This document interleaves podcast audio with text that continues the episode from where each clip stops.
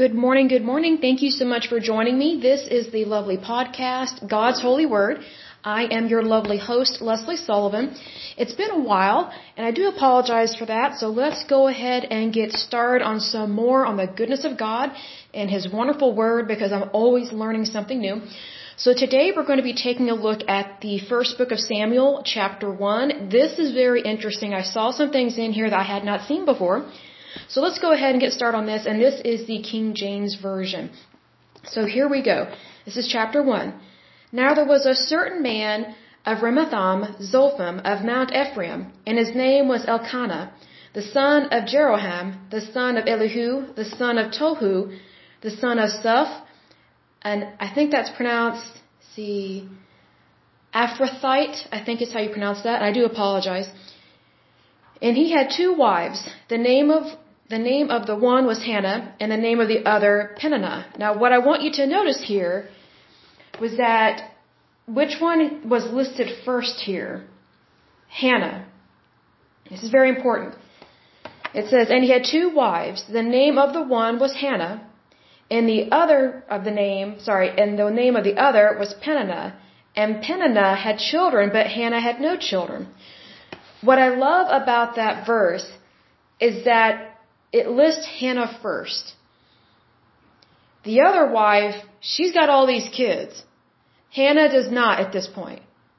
But in God's holy word, this is a perfect example of where God does not forget someone that can feel abandoned. And later on we will see that she is mistreated. Hannah is mistreated by the other wife. And women are like this to each other. And I think it's quite horrible when women are so vicious to each other. They're, they're like vipers sometimes. And we're going to see that here. And sometimes what we'll see is that men can be very oblivious to how horrible and cruel women can be to each other. So I pray that men are more observant of that and don't fall for the um, whims or lies of women, especially of bad women, because Peninnah she may have been very fruitful in terms of being able to give birth, but she was an evil, wicked woman. She was very evil because she was so horrible to Hannah. But I want to make a point here. In God's holy word, Hannah found favor. The other wife did not. And I bring that up because, you know, I live in Oklahoma. I don't know where every single uh, listener lives, but in Oklahoma, there's a lot of pressure on women to get married young and have a bunch of kids. And now that marriage isn't really seen as a sacrament, even though it is, it's not seen as something to be valued. Now you've got these women that are having babies out of wedlock all the time. When, you know, outside of wedlock, it makes it very difficult to raise a child. So just because someone has a lot of kids, that doesn't mean their life is great, is my point. Because you can be blessed in other ways. But what I find interesting is that this is nothing new where women can be really horrible to each other if you haven't given birth yet. So if you're a woman and you're wanting to have a baby, read up on Hannah. She was a very wonderful wife. She got treated like dirt and trash by the other wife in this relationship. So just make a note of that. And if you're like this other wife that likes to put other women down, just so you know, you are just as evil and horrible as this second wife here. So you might want to change your ways because the way you're acting is not holy. And the way that we know it's not holy is that this second wife, she's not listed first. Hannah is. So, so the Lord is very much aware of how people are mistreated, including the mistreatment of women at the hands of other women. And a thing that came to mind with that was, you know, sometimes we wonder how um, bad countries or civilizations or societies, how they get so bad and how things are allowed. Well, people turn on each other. An example of this that I just thought of in this moment, and I didn't even prepare for that, but was in communist China. You're probably wondering why or how they're, they have changed their one child law. I think you're allowed to have two kids. Well, you're probably wondering how did they maintain a one, a one child law, meaning you're only allowed to have one child? Again, I think it's up to two now, but we'll just, for the sake of this story right here and for this analogy, we're going to say that they're still using the one child law. Well, what communist China does is if you get pregnant and you already have one child, if you're the woman, your evil, wicked neighbors that don't really love you or care about you, and not all neighbors are bad, but this particular type of neighbor is evil and wicked. It's mostly women that do this. It's the women in these villages and these towns in communist China, and this still happens today. They report the pregnant woman to the local police department, who are communist police people. It's like way worse than the than the KGB of Russia. Um, so what happens is is um, you have your very evil, wicked female neighbor and spying on you or notices that you've got a baby bump or notices that maybe you're not having a period or whatever the case may be. Women find out things. It's really weird. And so what this evil, wicked neighbor does is they go and report your name to the police, the Chinese police department there in the locality. The, um, the local police round you up if you're the wife and, uh, they take you away from your husband. Even if you're married, they force you to go to this healthcare clinic and they force these women to have abortions and then they sterilize them against their will. That's how evil some women can be. Okay? They can be very horrible to each other.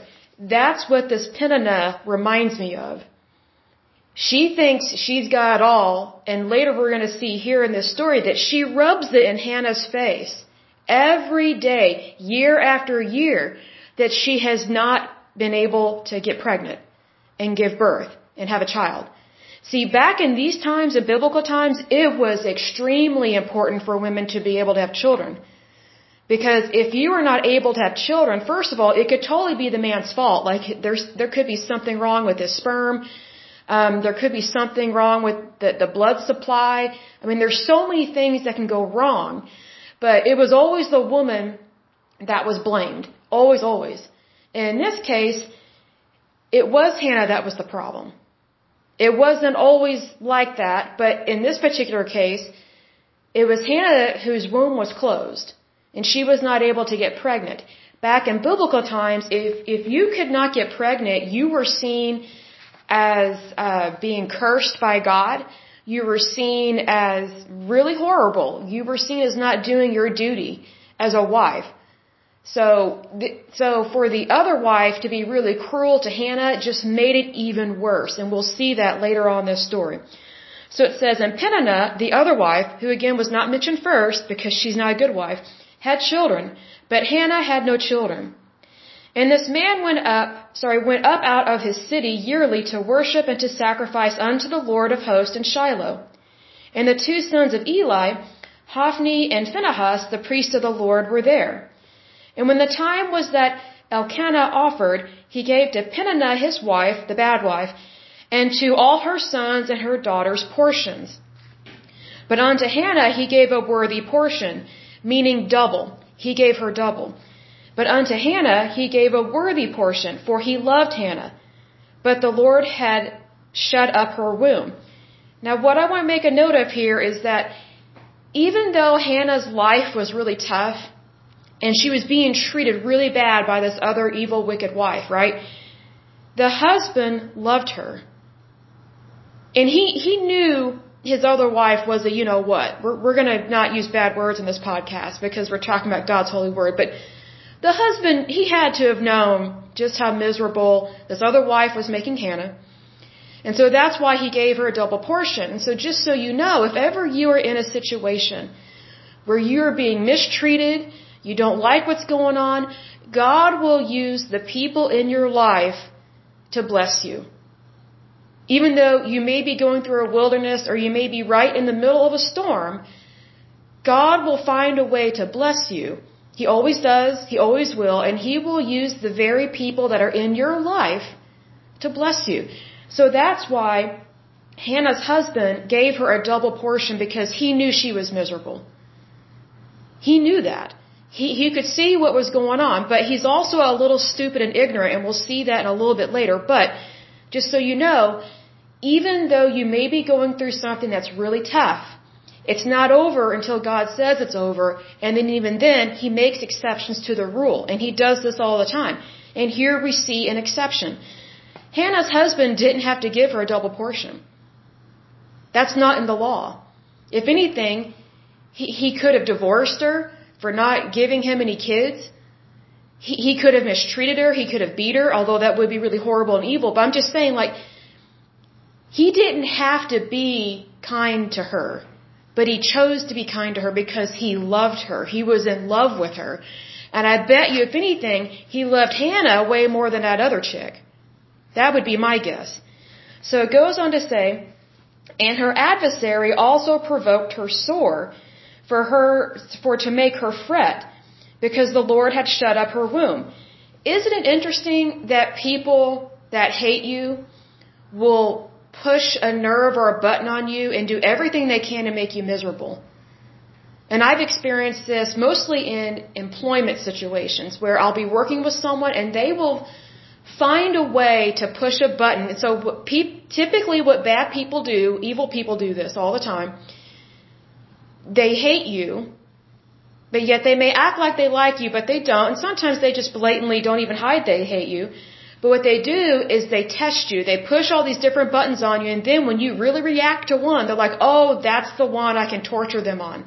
And they may not be thinking, oh, I want to torture them, but they, that's what they're doing. See, that's how cruel this other wife was. She knew that Hannah was probably being looked down upon in their town, their village, their city, their society, because this other wife knew that Hannah didn't have any kids, and it looked really bad. So instead of lifting Hannah up and praying with her, she looked down on her. She said, "Oh, I'm better than you because I can have all, I can have all these kids and you can't. So the husband must love me more because when he has sex with me, I actually get pregnant, but you don't." That's how evil this woman is and that's how bad bad people are. They don't want to help lift you up. They want to push you further down into the ground because this other wife hated Hannah. I bet Hannah was a very beautiful woman. That, that's the number one reason why women hate other women. They're jealous. So there was something that Hannah had that this bad wife, this other bad wife, did not have.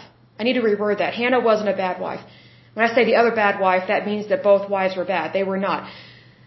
There was something that Hannah had that the bad wife did not have. And so that's why this wife this other wife was not very kind to Hannah. If I had to guess, Hannah was very beautiful, very kind, and I bet the bad wife knew that the husband loved Hannah more and felt sorry for her and wanted to be kind to her, wanted to really pamper her because she wasn't giving him any kids. Well, this other wife, she she didn't care that Hannah was suffering and was tormented emotionally.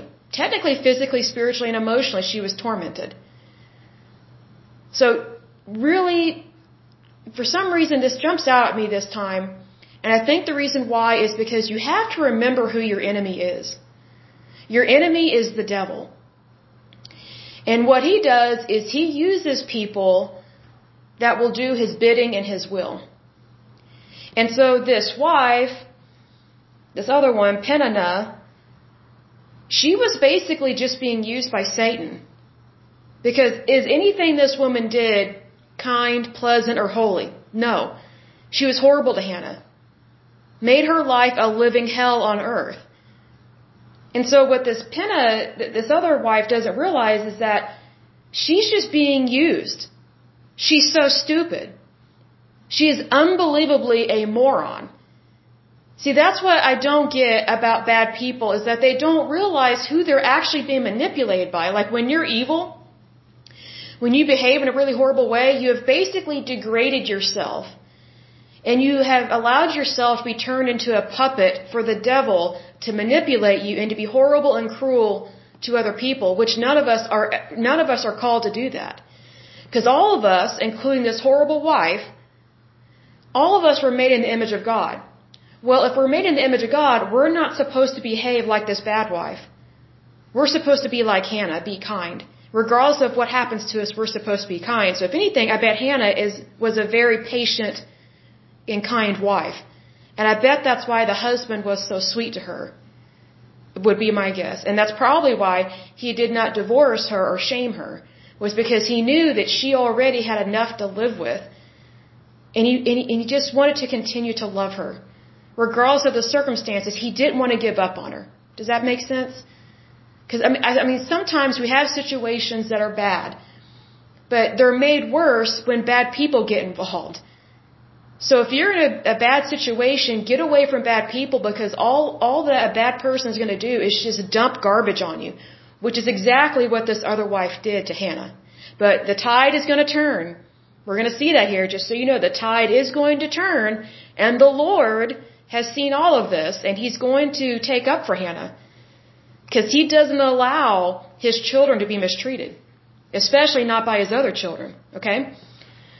So it says here, and as he did so year by year, when she went up to the house of the Lord, so she provoked her. Therefore she wept and did not eat. That's how bad evil people are.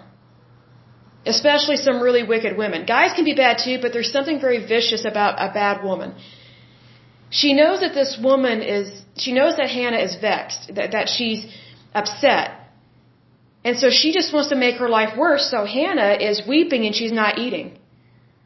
Well, well, what happens to the human body when, when you are upset all the time and you don't eat?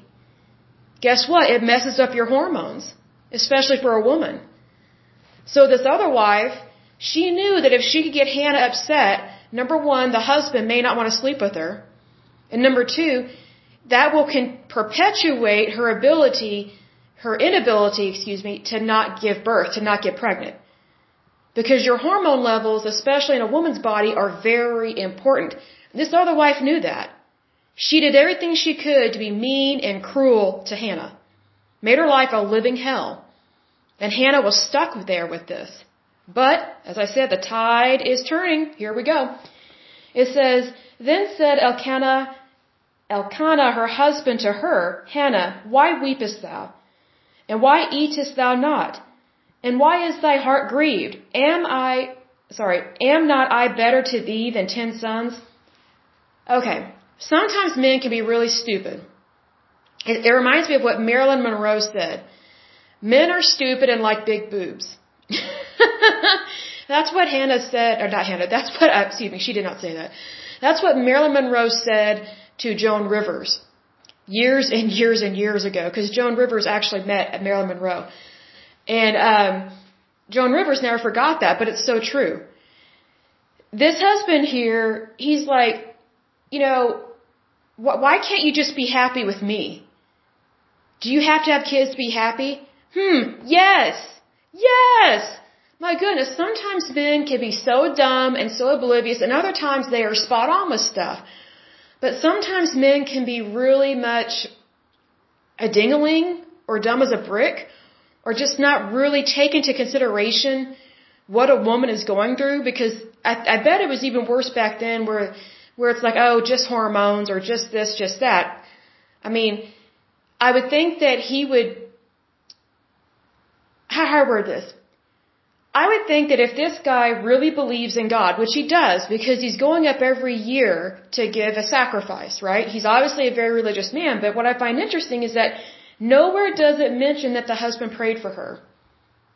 Nowhere does it mention that the husband went up to the temple and asked one of the the prophets there or one of the priests to say a special prayer for his wife so that her womb would be open. Instead, Hannah's husband's attitude was, well, why can't you just be happy with me? When that's not, that's not loving. And that's not being kind, really. That's just, that's just poo-pooing her problem. That's just going, oh yeah, you know, yeah, you can't have kids. So why you, why don't you just be happy with me? Well, obviously she's not happy. It's not that she's not happy with him. She's unhappy about the situation. So here we see the husband practicing avoidance. Because his thing is, he he has sex with multiple wives. It says here he has two. It was common for them to have more, than that, and uh, have concubines and things like that. But see, he's looking at it from a a male, purely a natural male point of view. You know, he he has these wives. He can have sex with them whenever he wants. He's thinking, well, at least I'm getting this one pregnant. So why do I need to get her pregnant? See, right there, he's not living in the holy will of God. Because he's not really loving his wife to the best of his ability. And the reason why we see that in regards to his relationship with Hannah is that he's not going to the Lord and asking him to heal his wife. He's just accepting the facts. Even though he knows that God can do great and wonderful things, he's not really caring about Hannah to the extent that we are all cared, that, that we are all called to care about each other. You know, you know let's say for example, I was married, and um, let's say for example there was something wrong with my husband's sperm count. I wouldn't just accept that, even in this day and age, even though I know there's stuff that we can do, you know, in terms of like medicine and you know fertility type things and all that kind of stuff. But even so, I would immediately take that up with the Lord in prayer. And some people may not understand like how important it is to do that because, you know, I think the church, the Christian church has been infiltrated by lies. And just so you know, lies come straight out of the depths of hell because God does not lie. He always tells the truth and He expects us to do the same. He, he expects us to live in truth. So here's the thing. In the church, I've noticed and I don't just mean one denomination, but I mean the Christian church as a whole, there's a lot of this shaming and blaming that, well, if my husband's sperm count is low, you know, I can't really lift that up in prayer because, you know, we, we shouldn't say the word sperm. We shouldn't talk about sex. Um, we shouldn't talk about procreation. Um, we shouldn't talk about fertility and we should just accept the fact. We should just accept the facts and move on. And I just go, where in the Bible does it say to do that? First of all, there is no shame in your body. God made you. He loves you.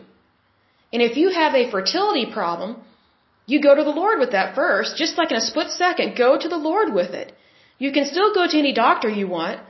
That's, that's great. We love modern medicine. That's wonderful. But your Heavenly Father and Jesus Christ is the divine physician, the divine healer.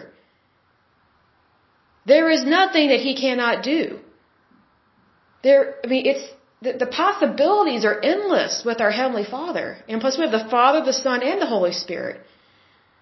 So that's a lot of power right there. And just the name of Jesus will help you in any and every situation. But unfortunately, I have noticed in the church, especially here in Oklahoma, it's like you can't talk about sex.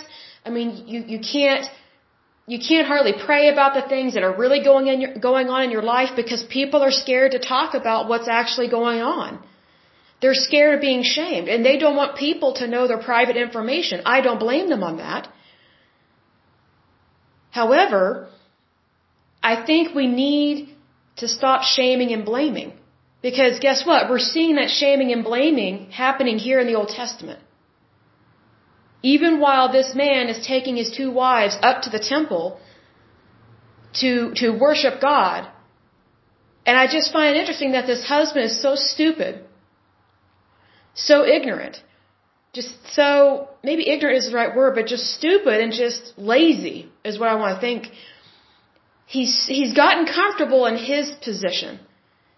He obviously is wealthy because he has two wives, possibly more. He has all these kids with the, the other wife. He can have sex with his wives whenever he wants, so he's physically, mentally, and emotionally satisfied.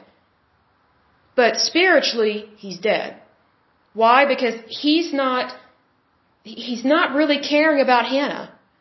He just gives her possessions or a double portion, which is awesome, that's great. But the only reason why, I shouldn't say the only reason, one of the reasons why he's giving her a double portion is because he, he just, he wants her to be quiet. He wants her to stop crying. And it, it says, he's basically saying, hey, why, why can't you just be happy with me? Well, that's ignoring the problem. So obviously he is aware of how upset Hannah is. He's so aware of it that he's pampering her. He's giving her a double portion. And he obviously does love her. But sometimes our, our love for other people can fall short. And it can fall short of the goodness of God. See, what I think this husband should have done if he had really understood the holy will of God, and if he had loved Hannah, like really loved her completely, and not just used her for food and sex and for marital status, if he had really loved her, the moment she was not able to conceive, the moment they realized, hey, we've got a problem here, he should have gone up to that temple with an offering and talked to the priest and said, we have a problem. But we know the Lord can do signs, miracles, wonders. We know that the Lord can heal my wife. That's what we want. He didn't do that at all. He was comfortable being able to have sex with whatever, with whatever wife was in his tent at the time. And he just got complacent. Sometimes that's how Christians are. We, we, we get complacent in our faith. Instead of waking up and being diligent and realizing, hey, I really need to pray for this person. And especially if it's someone in our personal life, we should be praying for them. That doesn't mean that we should take on their sorrow and then you have two miserable people. No, it means that you lift that other person up. Well, he's not really lifting her up. If anything, he's kind of ignoring her problem, a little bit putting her down.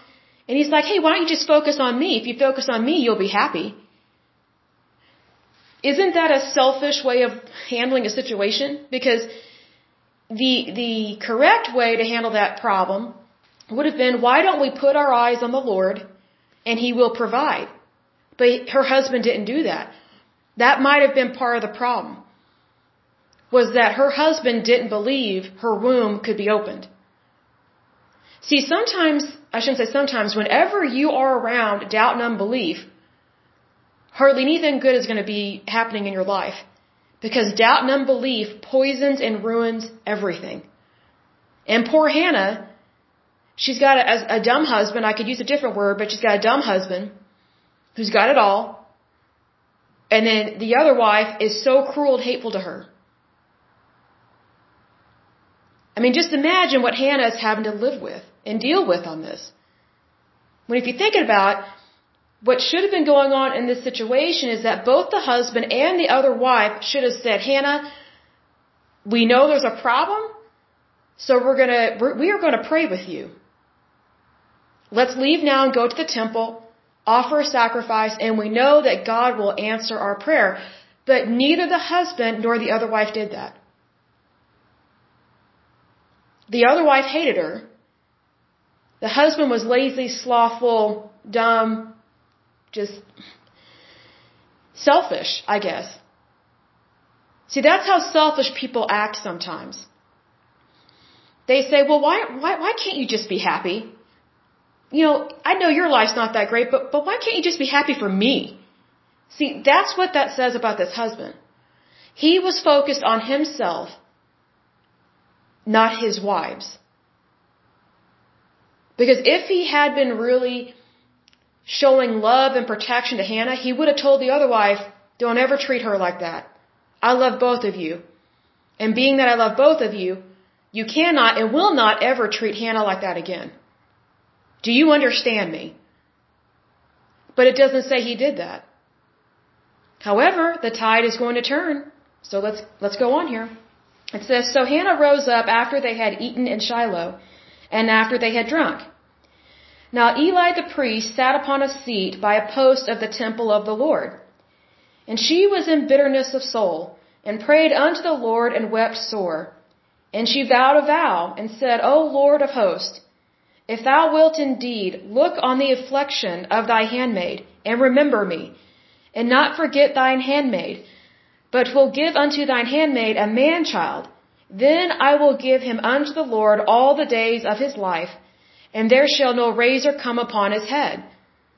So Hannah was so upset.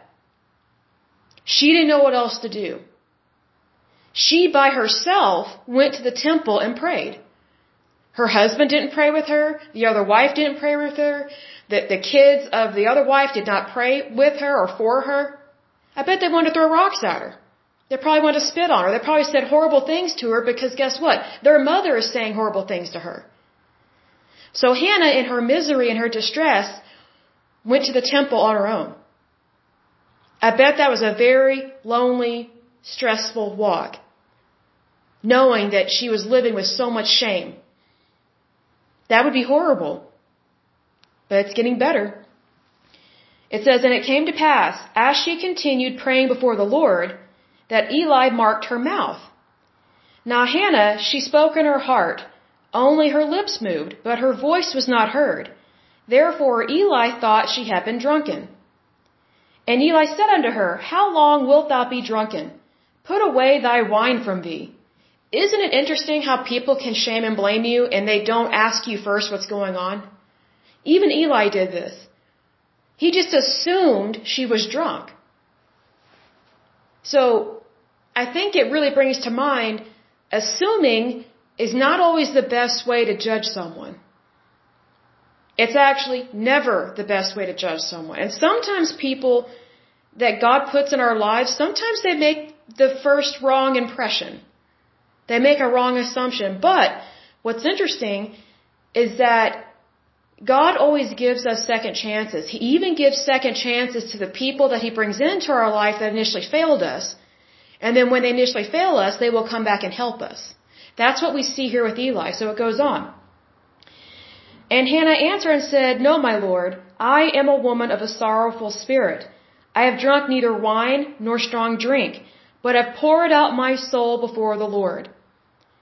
Count not thine handmaid for a daughter of Belial, meaning a wicked woman. She's saying, Don't count me as wicked. For out of the abundance of my complaint and grief have I spoken unto thee, or hitherto.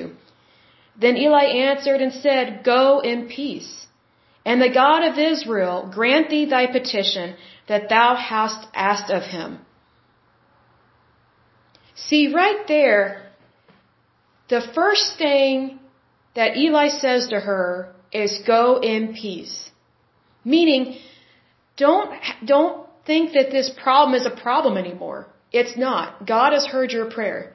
Don't have any more anxiety. You can hold your head high. Everything's going to be fine. You are a daughter of the God Most High. No more, no more weeping. No more starving yourself.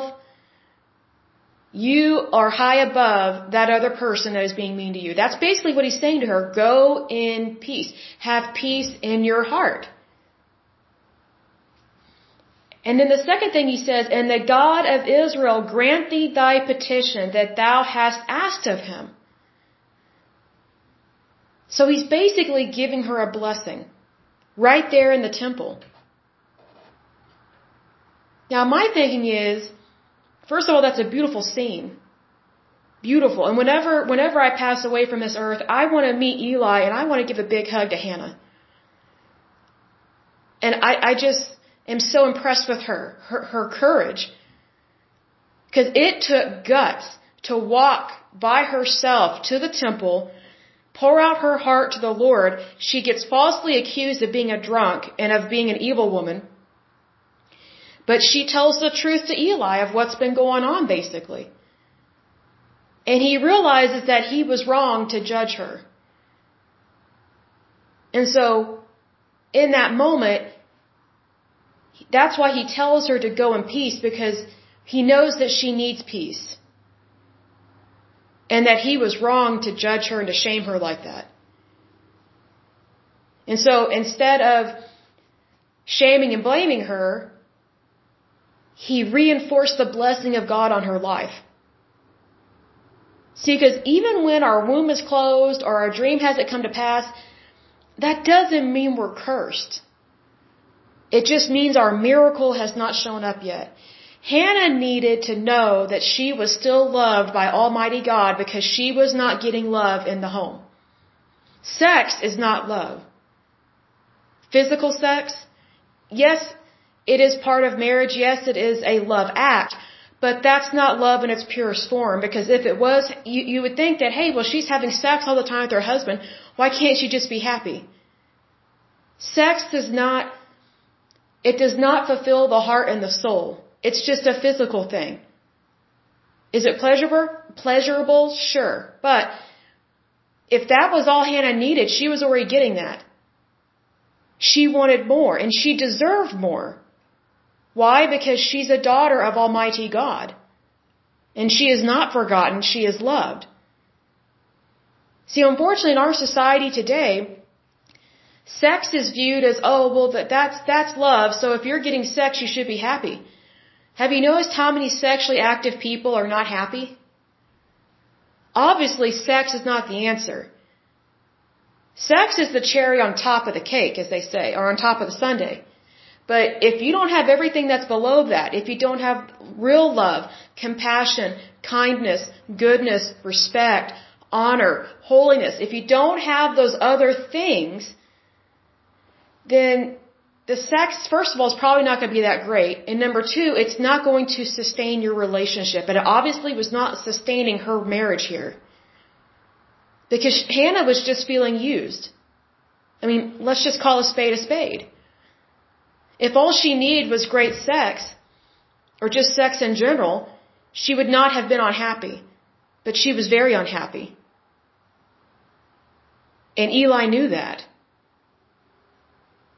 He could figure out real quick from her request and from what was going on that, hey, she's dealing with a lot of public shame right now.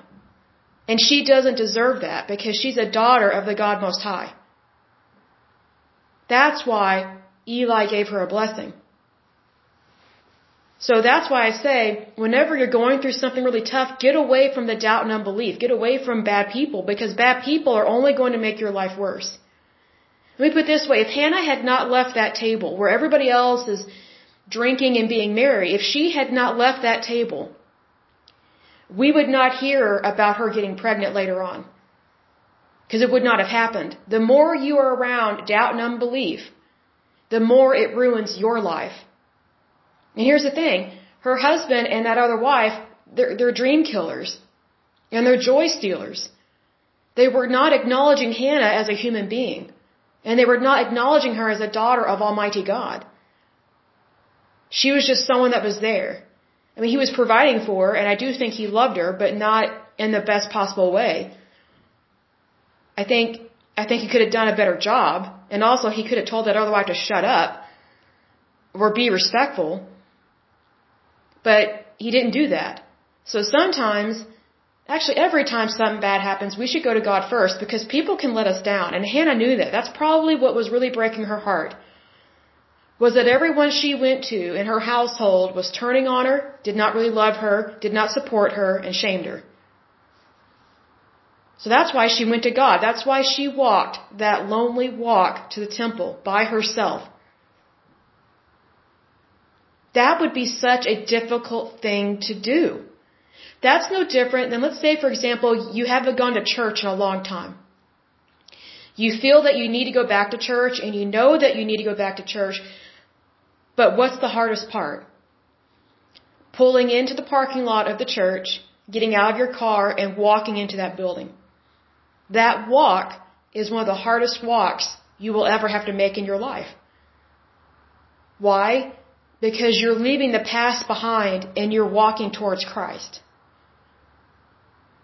It shouldn't be hard, but it is.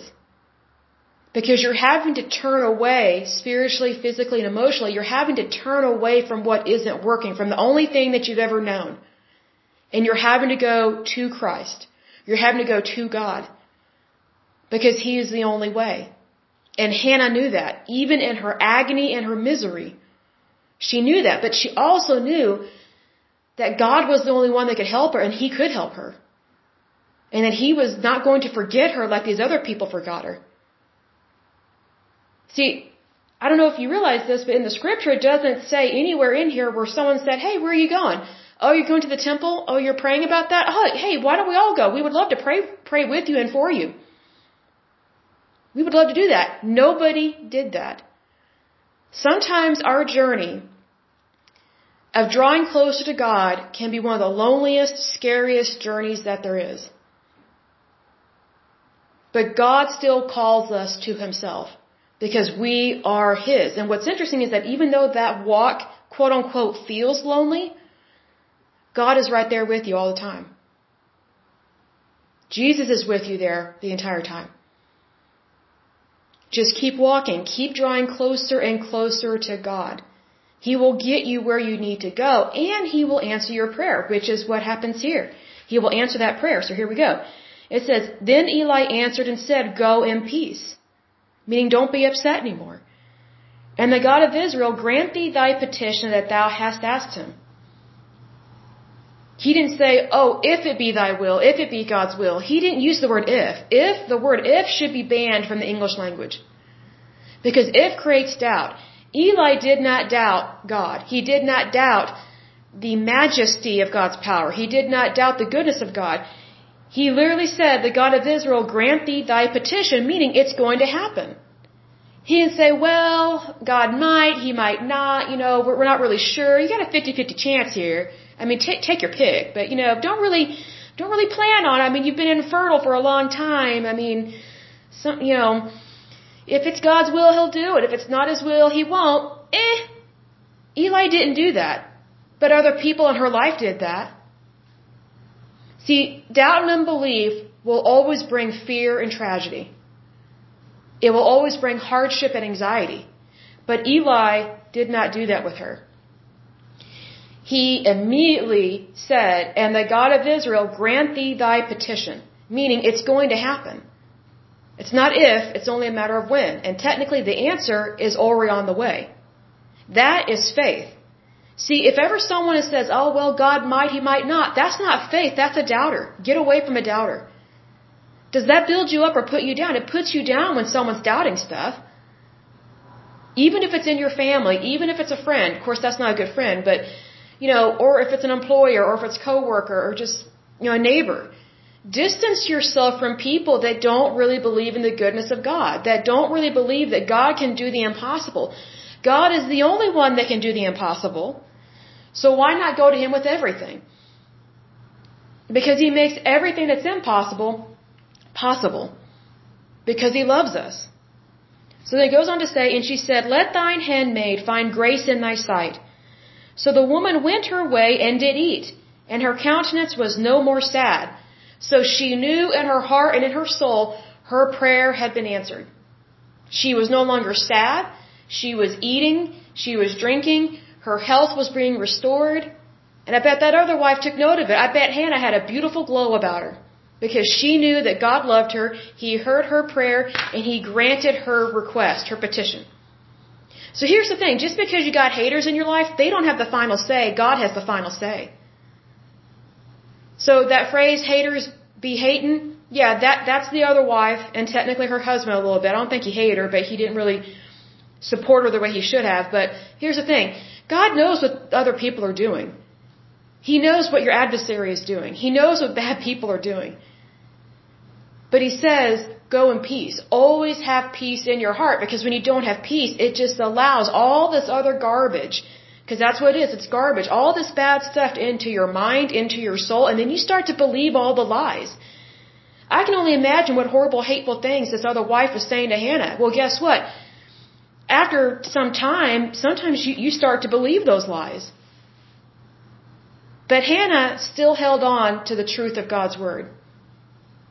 She knew that God loved her, otherwise she would not have gone to the temple, even though she was really sad.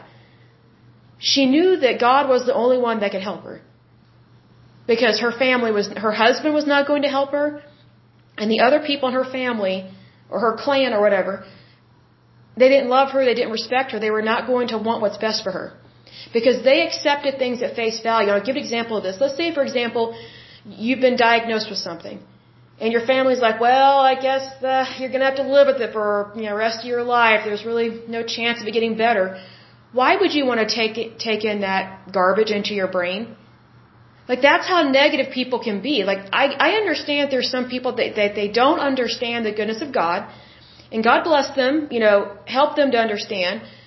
But I don't mean you help them understand. I mean God needs to help them because obviously, if they're already negative about you and your situation, it's not you that needs to help them, it's God that can help them. But see, here's the thing. Sometimes people are just naturally, well, we're just going to go with the facts, and if God wants to do something good, He'll do it. But if not, you know, this is, this is the medical report. Well, here's the thing. Whenever something comes up medical, whatever it may be, God has the final say. Not the pathologist report, not the lab report, not the doctor's report. We love modern medicine, that's great. But here's the thing, whenever you get a report, the first thing you should do is take that up in prayer and say, Lord, I have this report right here. It says XYZ, but I know that you have the final say, and I know that you will heal me. I know that you will, you love me, you bless me, and that this is nothing for you. You can swat this like a fly. Then here's the thing. That's how you're talking to God. But here's, here's the opposite side of this. So you go to your family or your friends or whoever and, and you tell them what's going on. Oh, really? That's terrible. Wow. So how long do you have to live? How much is that treatment going to cost? Oh man. You know, considering how bad that news is, have, have you thought about just not working anymore? You know, like maybe someone that's healthy could just have your job, you know, because they're, they're actually going to live longer than you. So maybe they should make that money and you shouldn't. You know, because your life doesn't look really good right now. You know, you know sh- shouldn't you just go home and not really do much with your life anymore?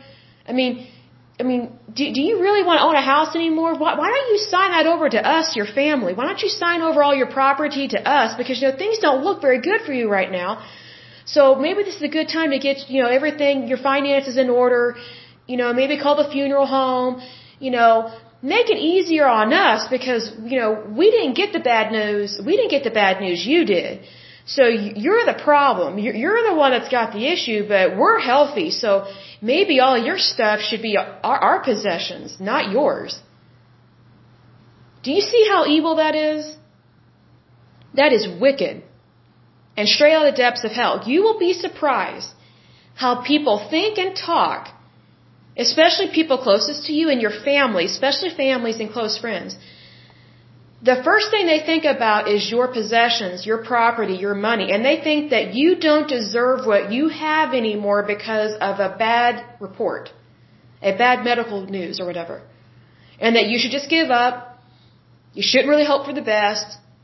You, sh- you should just accept everything at face value. And no one says we should pray for you. We should read the goodness of God. We should read about the miracles that God performed in the Old Testament and the New Testament with His Son Jesus Christ. I very rarely hear of people that when they get a bad medical report, I very rarely hear that their family immediately went to God with that report and stood on God's holy word that everything was going to be fine. You still do everything medically that you need to do to a certain extent as long as it's not going to kill you. But you need to put God first in everything. But what's interesting is that in Hannah's situation, no one that she was around in her family put God first. Her husband was doing the rituals like a Pharisee or a Sadducee almost. He was obviously religious, but did he really have faith? He had religion, but he didn't have the will of God. He had religiosity down, but he didn't have goodness and kindness down. That that's the difference between the love of God and the love of people. Sometimes the love of people can be very fickle. And they just look at everything in the natural. Well, we serve a supernatural God. He's not phased by some medical report or some lab or some doctor's report or he's not phased by any of that. He says, come to me, I will heal you. Bring your request to me. Come, come to the temple. Come to the temple of my heart. I will heal you. Hannah knew that. And in the temple was one of God's prophets, one of his messengers. And thank goodness he gave Hannah a chance to speak. Because men were not always very nice to women back then. He could have easily thrown her out of the temple, called her a harlot, all these other things. But even though initially he thought she was drunk, he was still kind and respectful to her. He didn't kick her out. He didn't shame her like that. He shamed her in terms of accusing her of falsely being drunk, but he could have done a lot worse. And he realized he was wrong. So in that moment, not only did he realize he was wrong, he wanted to help Hannah. He wanted to help her and make sure that she was going to be all right. And he knew that God was the only way that she was going to be all right. And sometimes we need to be around good people. We need to be around people that lift us up and not put us down. Because half of the half the battle, if not 90% of the battle in any kind of circumstance, any kind of situation where it's physical, mental, or emotional, the battle's in the mind. Because if you tell yourself you're sick, guess what? Your body goes, oh, I'm sick, I guess I should act sick. So then your cells literally start to act sick. They, they get reprogrammed. But if you tell yourself, I'm happy, I'm healthy, I'm whole, I'm a child of the God Most High, I am blessed, I'm prosperous, guess what? Your body wakes up. And then guess what? The people, the, the bitter Bettys that are around you, the vipers, the viper women that are in your life, they're gonna be like, wait a second. Who does she think she is to think she's got it all? I'm a child of the God Most High, that's why I have it all. So zip it, viper woman. How would you like to have that on your resume? Viper woman. How many years have you been doing this job? 35 years. And I will never retire from it. That's how bad evil is. It never wants to stop. So anyway, moving on. It says, And they rose up in the morning early and worshipped before the Lord, and returned and came home, or came to their house in Ramah. And Elkanah knew his wife, basically he made love to her, and the Lord remembered her. God heard her petition, her prayer, and he opened her womb. He did not forget her. God never forgets his covenant. God never forgets his promises. People may forget you and throw you away like a piece of garbage or trash. God never does that. God is never the problem. It's bad people that are being allowed, they have allowed themselves to be used by Satan to be bad and evil and wicked. That's the problem. God is never the problem. He is always the solution. It says, And the Lord remembered her. Wherefore it came to pass, when the time was come, about after Hannah had conceived, that she bore a son, and called his name Samuel, saying, Because I have asked of the Lord. And the man, Elkanah and all his wife, went up to offer unto the Lord the yearly sacrifice and his vow. So he's still practicing religiosity, religion, you know, which is what they were supposed to do back then. They had certain rituals and things they had to do.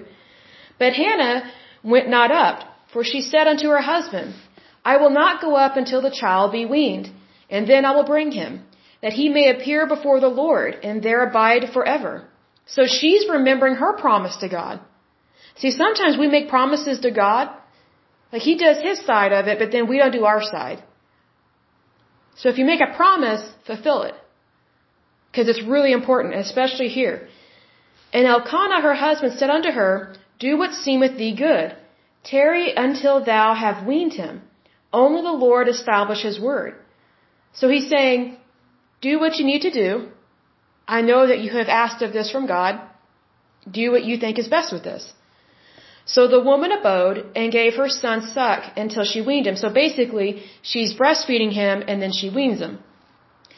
And when she had weaned him, she took him up with her with three bullocks and one ephah of flour and a bottle of, a bottle of wine and brought him unto the house of the Lord in Shiloh. And the child was young. And they slew a bullock and brought the child Eli. And she said, O my Lord, as my soul liveth, my Lord, I am the woman that stood by thee here, praying unto the Lord. For this child I prayed, and the Lord hath given me my petition which I asked of him. Therefore also I have lent him to the Lord. As long as he liveth, he shall be lent to the Lord. And he worshipped the Lord there.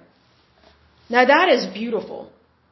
Notice here that from the moment Hannah went to God, went to his temple, that bitter Betty, viper wife, the other one, the other wife is not mentioned at all, and her husband is hardly mentioned. It's all about Hannah and her relationship with God. And God brought the right people into her life. That would be Eli. See, that's why you have to get away from bad people. Hannah knew that. She knew the only way that she could have a baby was to leave the table where she was, because all these other people were happy. They loved their life, but they didn't care at all that she was miserable. So she knew that she could take her need, her concern directly to God. And so when she left that table, the viper woman is no longer mentioned. The dumb sloth husband isn't mentioned that much anymore, except when he says, hey, do whatever you need to do. I trust you kind of thing. The only other people that are mentioned is Hannah, Eli, and our Heavenly Father. See, when you go to God, He puts a hedge of protection around you. He puts your adversary in their place. See, that other wife's not mentioned anywhere else, I mean, in chapter 1, after she goes to the Lord. So basically, that viper woman, I think vipers, I think they have teeth, or, or am I thinking of, let me look up snakes here, since this woman reminds me of such a horrible viper woman. Da da da da da. Okay, let me look up. Because this is really interesting, because sometimes when you look up animals, it really explains people. So let me and let me pause it and look this up. I'll be right back. Okay, folks, it's a good thing I looked this up. Um, the viper is a snake and it is venomous. So uh, that pretty much means they have fangs. Um, so very interesting about that is that you know in regards to Hannah and the other wife, you know bad people are never going to want what's good for you. What they do is they make it seem like that you have no way out. That's what snakes do. Like when they put a stranglehold, they just squeeze and squeeze and squeeze that little rabbit or that mouse or that rat or whatever they're trying to kill. They squeeze it. And then um, sometimes they put their fangs in them to basically finish the kill.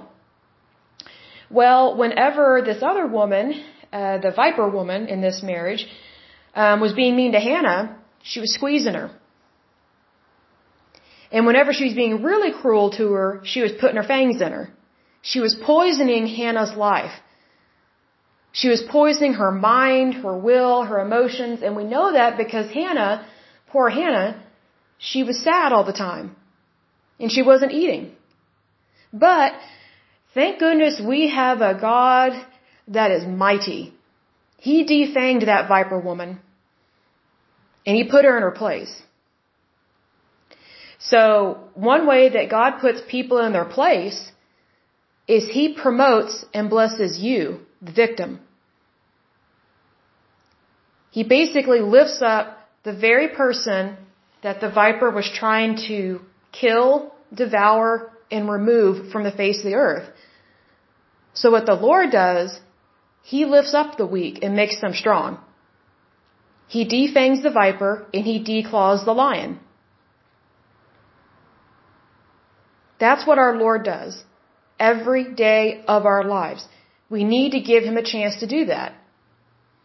I mention that because it's very, it's very tempting to want to do it all on our own, especially Americans. We have this intense pressure on us that we we need to be successful. We've got to pull ourselves up our bootstraps. I mean, you name it. It's it's this extreme intensity that we put on ourselves and we put on other people, and that was never God's plan. That was never in God's will. Is it important to be successful? Yes. Is it important to be happy? Yes. But you see, pretty much everybody that Hannah was around within her immediate family her husband's family, was um, pretty horrible to her. And it doesn't say that the husband called these people out on it. He just kept doing his thing. Basically, he went to his man cave every day and just didn't want to handle what was going on in his own family. He wasn't being a good provider. He wasn't protecting his wife Hannah from evil people, even from within his own family. His response was, why can't you just be happy? That, that kind of reminds me of like a workplace violence situation, like a hostile work environment. Like, for example, you're, you're being mistreated really bad, you're being harassed, you don't feel safe, you go to management, and they say, why can't you just be happy? Because they view you as the problem. They're putting it back on you, the victim, instead of handling the oppressor instead of correcting the oppressor or firing them or whatever the case may be. See, nowhere in here does it say that Hannah's husband called his other wife out on her bad behavior. He just kept having sex with her and having all these kids. And he knew it was upsetting Hannah because her womb had been closed. You know, as I said before, if I was married and I had a husband who had a low sperm count or something like that, I would immediately lift that up in prayer as well as go to a doctor. But the first thing would be go to God with that problem. Because if God can part the Red Sea, He can heal anyone and everyone of fertility issues. Fertility is nothing. It, it's, it's, it's an easy fix to God. You want a bunch of children? Go to God with that request and get in agreement with Him. Don't get in agreement with Debbie Downer people. Look, a viper is just that. It's a venomous snake. Like, why would you believe or choose to be around venomous people? All they're ever going to do is destroy your hopes and your dreams. They're, they're what I call soul sucking people. Like, when you put God first, He will defang your adversaries. And that's adversaries with an S. See, if you think about her husband was also an adversary. In a way. He wasn't as bad as the viper woman, but, you know, not really caring about someone else when they're in pain is just as evil as being cruel.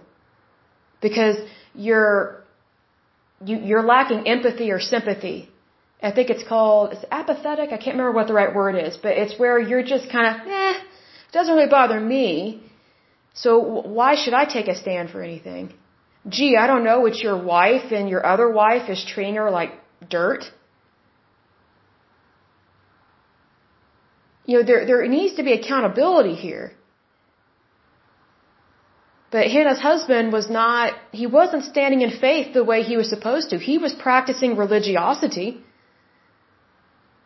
He probably had the right sacrifices, wore the right robes, had the right hairdo, the right, and I say hairdo and beard because men back then, it was really strict on how they could dress and how they could uh, groom themselves because it was part of their worship. So I have no doubt that he had all that stuff down. Because it's obvious that he, he believed in God, but he obviously did not believe in the power of God. Because if he had put as much effort into his faith, just as much as he did in putting in energy and effort into religiosity, his wife could have been healed way before this happened. Way before.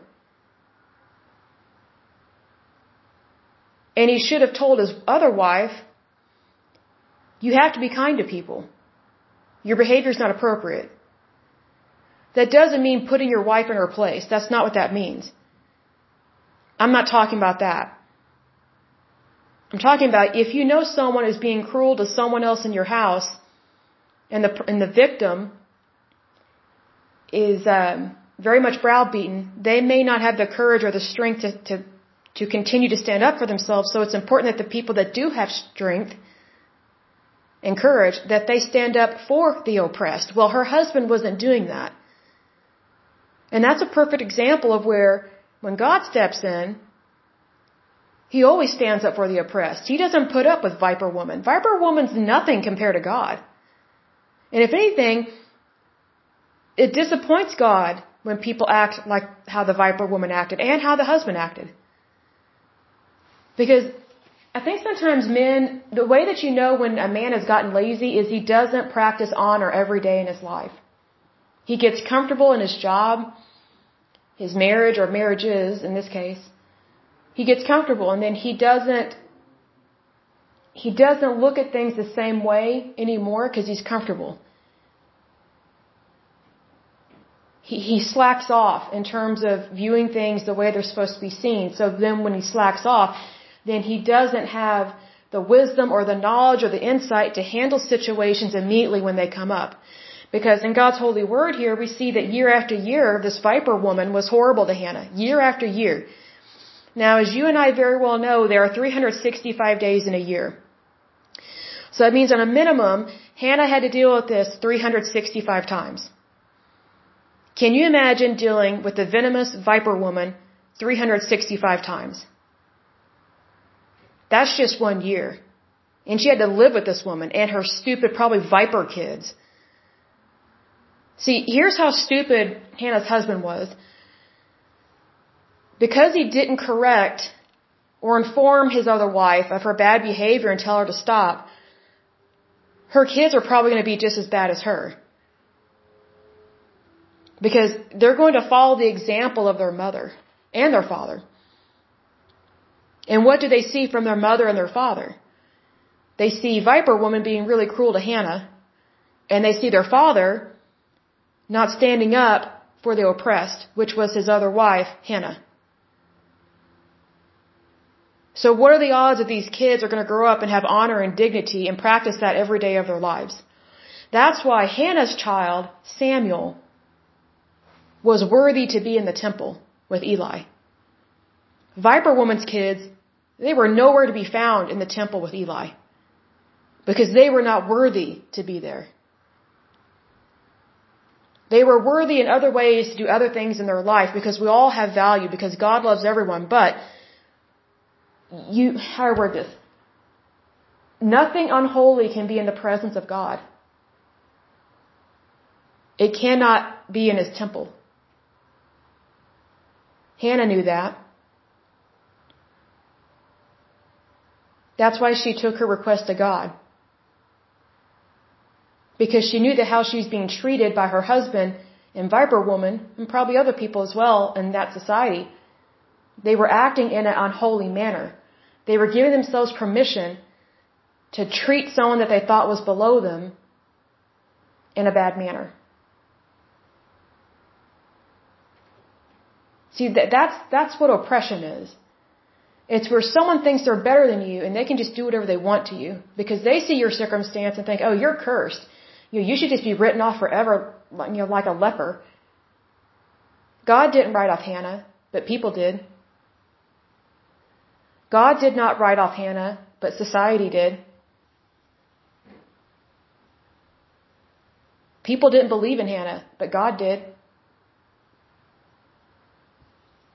I encourage you, really read up on Hannah. She's a very strong, beautiful woman. And it takes courage to go to God, especially when you have nowhere else to go. And that's probably how she felt. God saw her pain, her agony. He saw all of her agony. He never turned her away. He also saw her husband's indifference. That's probably the best word to describe him. He was indifferent. He didn't care that she was being mistreated. He didn't correct that issue. He didn't stop stop the maltreatment at home. He just said basically it's like it's kind of like a, a marriage where the wife is very unhappy with her husband, and this is not I'm, I'm not replicating exactly what happened here, but it's like if a, you have a husband and a wife, the husband's very rich, and he's got a girlfriend on the side that's like 20 years younger than the wife, and so he appeases the wife. The wife knows about the relationship, basically, with the younger woman, and the husband says, well, you know, I've given you all this money. I've given you a house. You know, here's a fur. I'll give you a fur every year just to show how much I care about you. But I'm not going to give up the girlfriend on the side. But I'm going to give you all these extra gifts to make up for for your um, sadness. And then when the wife is still upset that her husband is having an affair, he says, Why can't you just be happy with what I give you? Why can't you just be happy with me? Well, it's because of the behavior problem. It's the same thing here with Hannah, her husband, and Viper Woman. Hannah didn't like how she was being treated by her husband. He thought that he could just buy, buy her off. He could just buy her silence, basically. That doesn't work with women. And that doesn't work with Almighty God. You can't buy someone's silence. And, and you, you can't purchase love. You can't purchase kindness. You can't purchase dignity. You cannot purchase honor. You cannot purchase respect. And I bet her husband over time slowly, I mean slowly, figured this out. And that probably came from God. Because God loves him too. That's the thing. As much as we may not like what has happened here to Hannah and we don't like Viper Woman and we don't like her befuddled husband or whatever, God loves them too. And that might shock some people, but God loves all of his children. But love doesn't mean that he turns a blind eye. See, that's what her husband did. He turned a blind eye to Viper Woman. And then he tried to make up for it to Hannah by giving her a double portion, which is a blessing, yes. But he still wasn't supporting her in the way that she needed to be supported to be his wife. He wasn't really honoring her. He was dismissing her agony. God never dismisses our agony. He never dismisses our hardship. He uses it for our good. And you're probably thinking, well, why would God do that? Why can't He just fix it? That's what it is. When God corrects your problem, that's Him using other people's evil intentions for your good so that you come out bigger and better than before. And people will know that God loves you and He is not going to put up with bad, evil people, much less their intentions. See, there, there's this theory out there, or this way of thinking that, oh, well, God just, He just allows bad things to happen because He wants to teach us a lesson. That is a load of bull, and I could use a whole other word to describe that, but that is a lie straight out of the depths of hell. Bad things can and will happen in our world, but that doesn't mean we're cursed or we're tormented. Bad things happen because our world is fallen, like we're not in the Garden of Eden. But that doesn't mean that we just accept everything that's bad. We are still called to have a good life. Regardless of what, what occurs. You know, regardless of what occurs. Like, for example, if Hannah had just accepted her situation, oh, I'm barren, you know, have a husband, at least the other wife, you know, yeah, she's a viper, but at least she's able to give him some kids. You know, she could have totally just withered away and died. Because sorrow can kill you.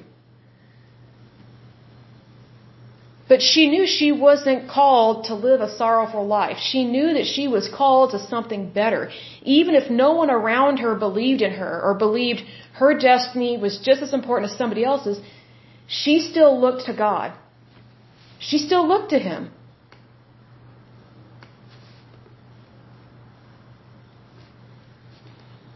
You know, I was reading here about this viper. I was looking at its snake diet. Okay? It says vipers eat a variety of food depending on the size of the snake. Prey includes small animals, birds, lizards, and eggs. When their prey is dead, they swallow it whole. Vipers engage in a hunting activity called prey relocation. That's exactly what Viper Woman did to Hannah. She was weakening her over time. You're no good. You're barren. I'm better than you. I'm probably better in bed than you. Who do you think you are? You're barren. No one loves you. He doesn't really love you. No one cares about you. Little by little by little, Viper Woman was horrible to Hannah. So much so that she was sorrowful, just miserable, and she had stopped eating. That's when Viper Woman thought that she could totally annihilate Hannah. She wanted to swallow up Hannah's dreams, her hopes. She wanted to swallow up whole so that Hannah would have nothing. That's what viper people do, especially bad women. Women are notorious for this. Men are more like, I don't know, rhinoceroses. They've got, um, they can be very aggressive, but they can also be standoffish. Women, when they're bad, they just slowly wrap themselves around your life. around your hopes, your dreams. They interfere in your decisions. They interfere with your money. They interfere with your bank account. They interfere with your property. They are quick to tell you, oh, well, this is what I would do. You know, I'm a parent or I'm engaged or I've already done that, so I know what I'm doing. That's a viper woman. You need to learn to spot that because they are everywhere. I mean, you may think we've got a snake problem, you know, out in the wilderness, but we've got a bigger snake problem in society with bad people acting like vipers. They're, they're just, they're cunning. That's the thing. And what you have to remember is that vipers, snakes are cold blooded. That's what Viper Woman was. She was a cold blooded dream killer.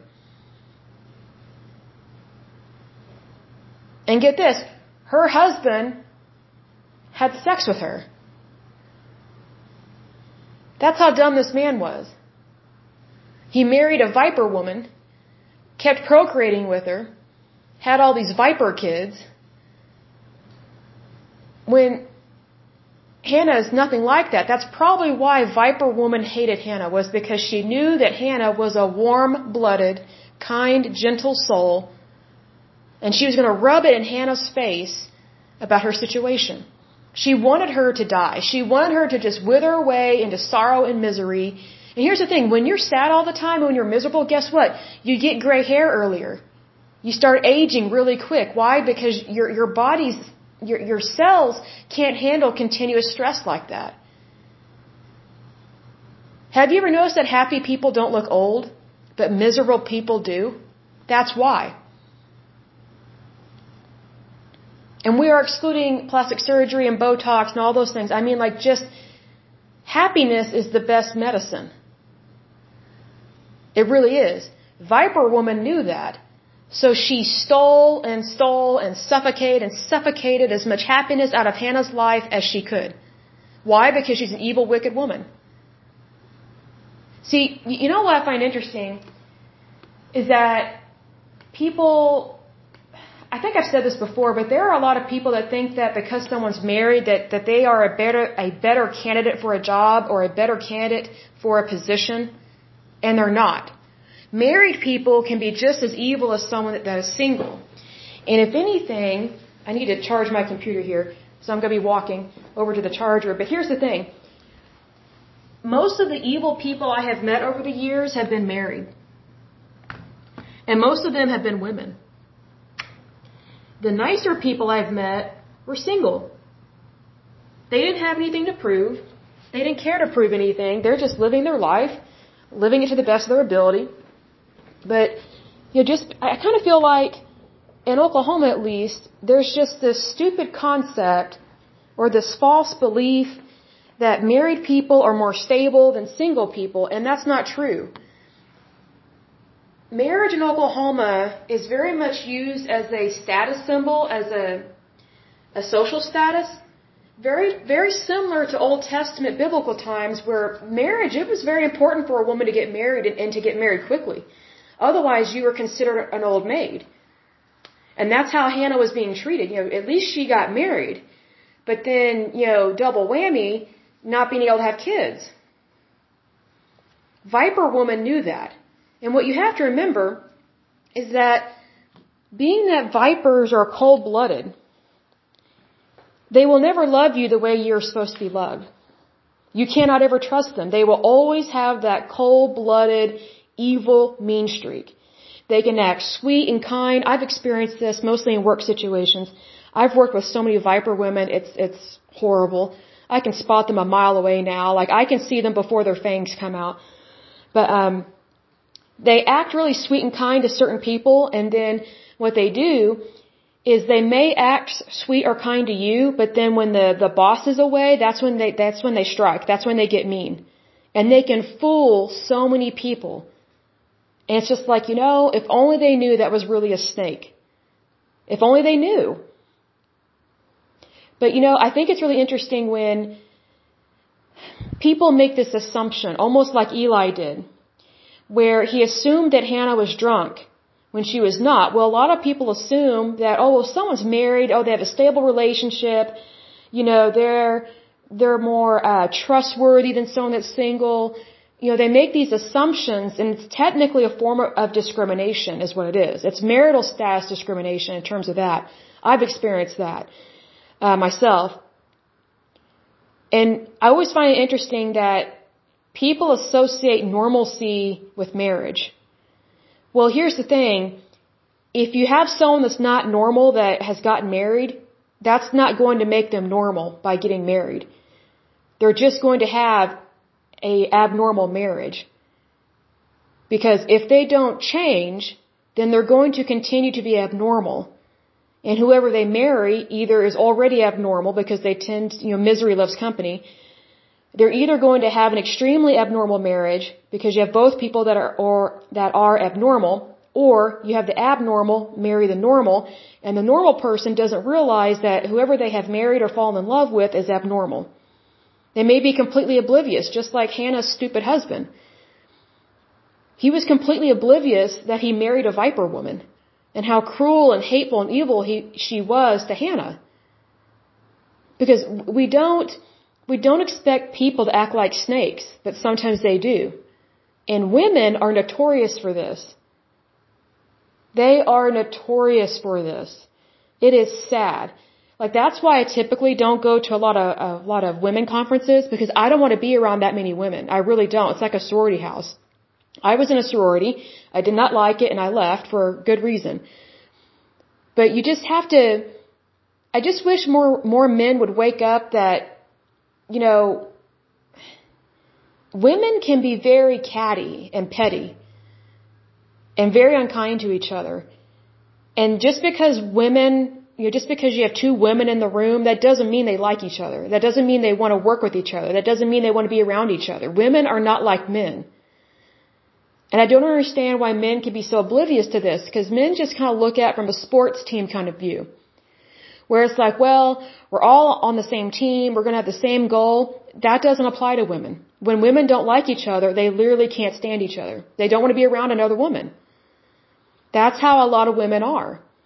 So for men to think, oh yeah, just, just put the women together in the kitchen, they, they'll be fine. No, do you want a frying pan contest? Like really think about that. Like, God made women a certain way for a reason, but He didn't make them to be vipers. Whenever a woman behaves the way this, this guy's other wife behaves, she's choosing to be evil.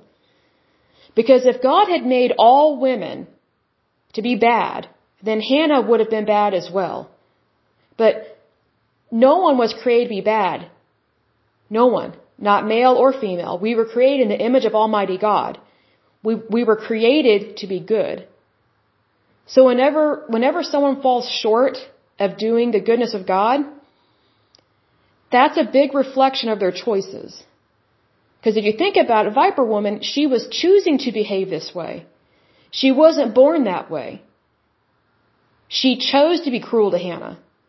She knew what upset Hannah, and she made a point to be cruel to her every single day. Well, all that did was get God's attention. See, that's how stupid bad people are. That's how dumb Satan is. First of all, Satan's already lost the war. He's a defeated foe, but also pe- bad people are so stupid. Whenever they do something wrong and bad like that, it really gets God's attention. I mean, God sees everything. But He really notices it when bad people do really mean things to His children. And He will defang them. Because God doesn't put up with evil. And the reason why He doesn't put up with evil behavior is because nothing unholy can exist in heaven. It cannot be in the presence of God. That's why we are all called to holiness. Not everyone answers that call to holiness. And I, when I say we're all called to holiness, that doesn't mean that we're all called to be like Catholic priests or something, or monks or nuns. That that's not it at all. Actually, none of us are called to be that. Um, but it's one of those things where, technically, because of the New Testament, we are all called to be vicars of Christ. That is one thing we, we are all called to be, whether we are male or female. But back here in the Old Testament, you have people that, in this particular story, they know that God is real, they believe that God is real, but their faith is lacking, except for Hannah. The very person that is being thrown away and being kicked around like a soccer ball, she's the only one that just truly believes and pours out her heart to God. Even Eli, he fails at first, but he, but he, he, he comes back to help her.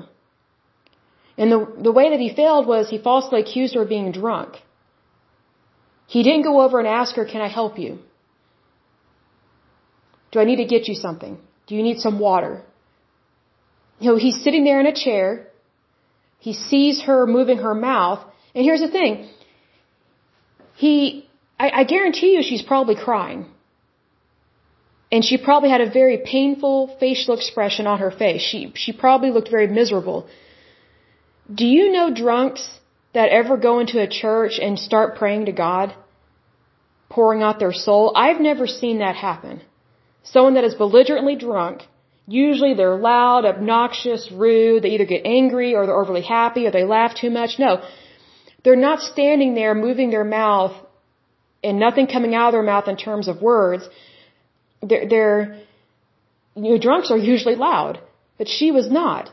But Eli being the man that he is, because sometimes men are dumb and like big boobs, as Marilyn Monroe said, he just automatically assumes that she's drunk. Well, drunk people don't go into a temple and start praying and start crying and start asking God for help. That's not what drunk people do. But he assumed. See, that's why assumptions are wrong. And that's why assumptions are bad as, as a society and as people of God, we need to do a better job of not jumping to conclusions and making assumptions about people and shaming and blaming and judging them. Because technically Eli was shaming her. Even though he was a man of God, he was shaming her technically. He was dismissing her. But I guarantee you, if a woman had been in there in that temple and had seen Hannah, a woman would have said, Hey, there's something going on there. She's really upset. We, we need to check. Well, a non-viper woman, let me make that clear.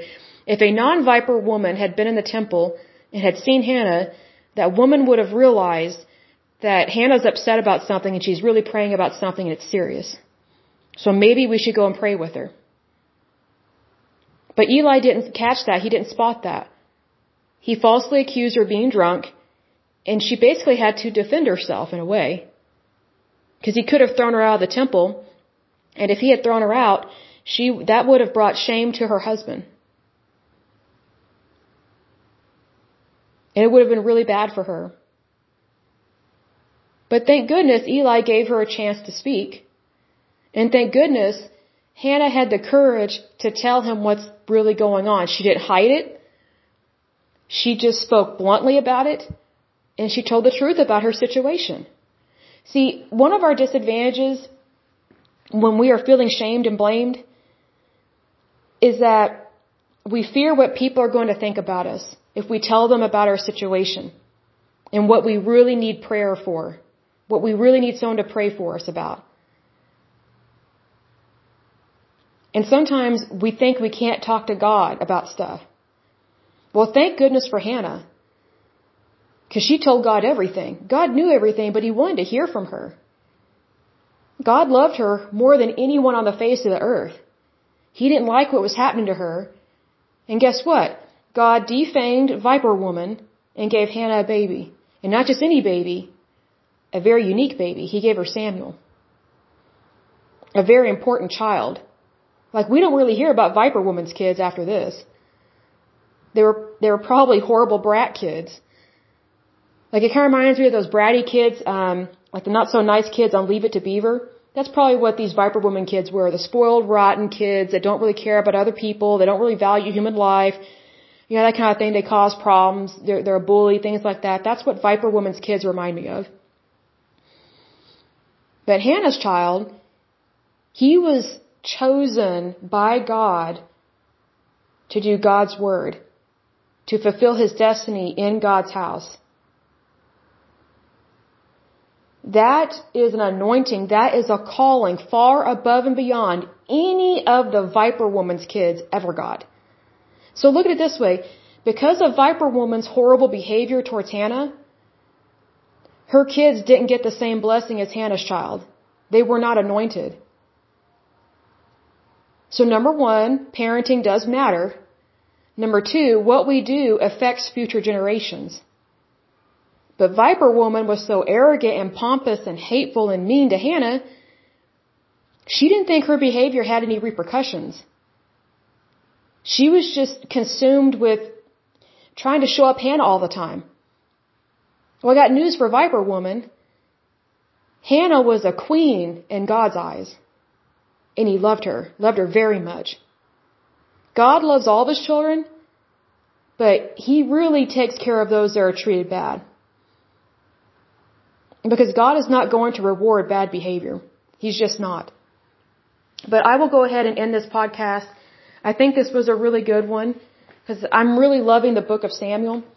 It's really just a, it's just a beautiful book. Like you see so much human interaction in it. Like there's human interaction throughout the entire uh, Holy Word of God, but there's something about the first and second book of Samuel that you, you see a lot of history within uh, the church and you see a lot of human interaction and it's almost like it's almost like lifetime movie network but not trashy if that makes sense like, like you're seeing the raw emotion of things and plus you know what we have to remember is that the holy word of god is factual it actually happened hannah was real her her lazy stupid husband was real viper woman was real and all her stupid viper kids are real Eli is real. Samuel is real.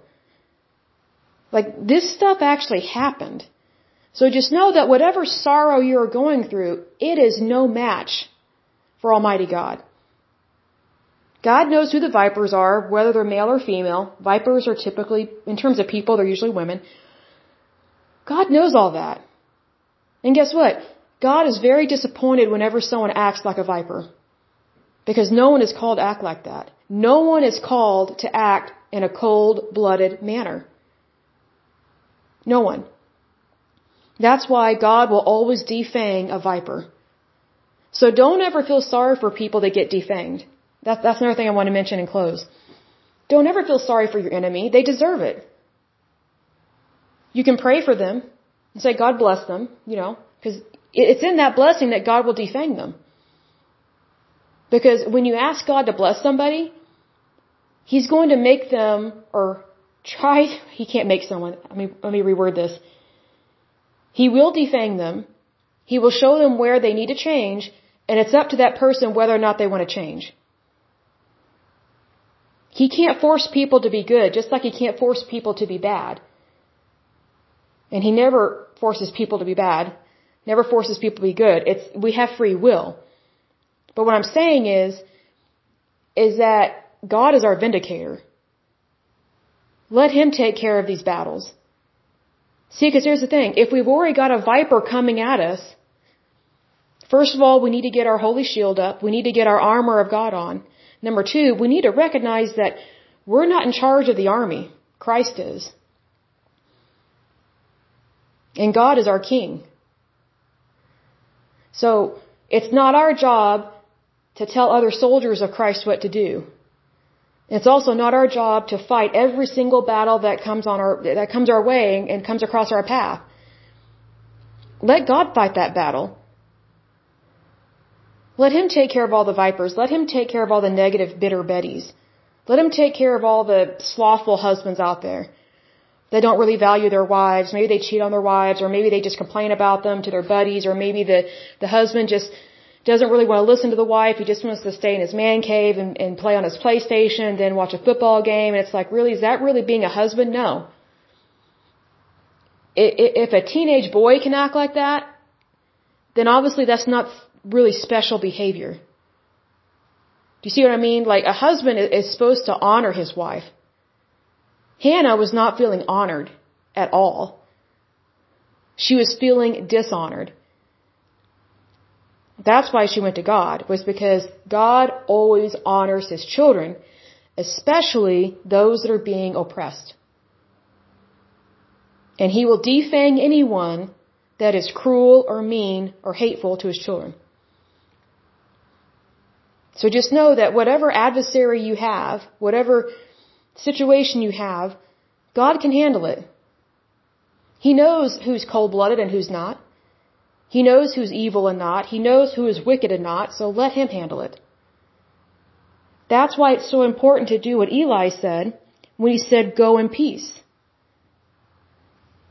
Even during the storm, we are supposed to be living in a place of peace. We basically need to eat, drink, and be merry. I was going to say act like nothing's wrong, but that's not really what I mean. You need to, I'm not saying act like nothing's wrong. You need to know that God is your provider. There's a difference between acting and knowing. Because acting will only take you so far. But knowing will take you everywhere and anywhere that you need to go. Knowing that God is your provider, knowing that God is fighting your battles, knowing that God has already won, knowing that your adversary is getting swatted like a fly. And come summertime, Oklahoma has a lot of flies, and we have some fat ones here. We have a lot of flies that bite. And they, they suck on your blood, and I, I can't stand it. Like one time I swatted one, and all this blood went everywhere. I was like, ugh, disgusting. Ugh. It was just, just gross. But just think about it. That's how God views our enemies. He knows they're soul sucking bad people and he's going to swat them. And sometimes it gets a little messy. That's what happens. Because what I've learned, and also what a preacher told me one time, a pastor, told me that sometimes whenever people are messing up and they're being bad or evil, whatever the case may be, sometimes they have to fall completely to their knees. They have to hit, they have to hit rock bottom before they choose to change. They will do everything they can to get everybody else to change. And so that everybody else will just accept them for who they are and accept their bad behavior. But that doesn't work. Most people whenever they're doing stuff they're not supposed to be doing, they have to hit rock bottom before they turn over that new leaf, repent, walk away from the bad, and go towards God. And there's nothing you or I can do to help that except pray for them. Because it's not for me or you to continuously correct someone's lifestyle. Because guess what? It's someone's lifestyle or their choices or whatever the case may be. A choice is a choice. And technically, when someone's not living the life they are supposed to have and that they're supposed to do, they are choosing to not follow the holy will of God. We can encourage them to do good, but more importantly, we need to pray for them. And also, we need to remember to take our petitions, our problems to the Lord. Don't ever go to a viper. Just because someone's sweet to you and says they love you, that doesn't mean they really do. The proof is in the pudding, as they say. Like that's why, I think it's in the book of Proverbs or Wisdom, it says, I'm summarizing, it basically says, be careful who you trust, and you need to test people before you trust them.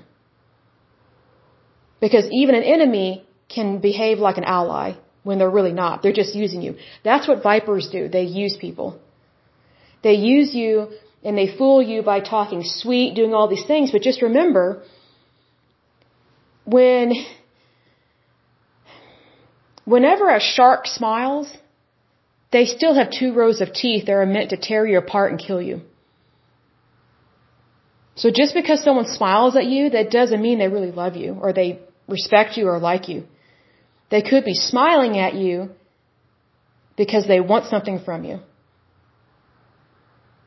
And I've met some people that remind me of sharks, and we'll, we'll get to that in another podcast because it's so interesting. The more I grow in my faith, and I really stop looking at life from um, a victim mentality, because it's easy to be to look at from a victim point of view, especially if you've gone through a lot of hardships like I have. Once I learned to separate myself from those feelings and emotions, and I look at it like it's whatever's going on in my life, it's, it's just like I'm looking at a movie screen.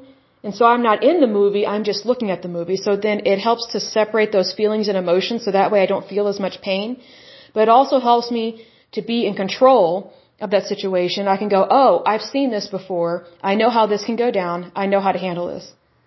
So I'm not a victim, I'm a victor. Because victory is always ours in Christ Jesus. And if you need an example of that, Hannah is the perfect example of victory. Not only did she get a child, her adversary got defanged, and her husband blessed her year after year with a double, a double portion, a double blessing, even when she was miserable. That is the favor of God. Even when you are unhappy, God will still bless you. But even in our loneliness and unhappiness, whatever may be going on, we still need to go to God. Don't give up on God because He never gives up on you. Never, never, never. But I will go ahead and end this lovely podcast. I pray that you enjoyed this. I know I did. I, am always learning something new.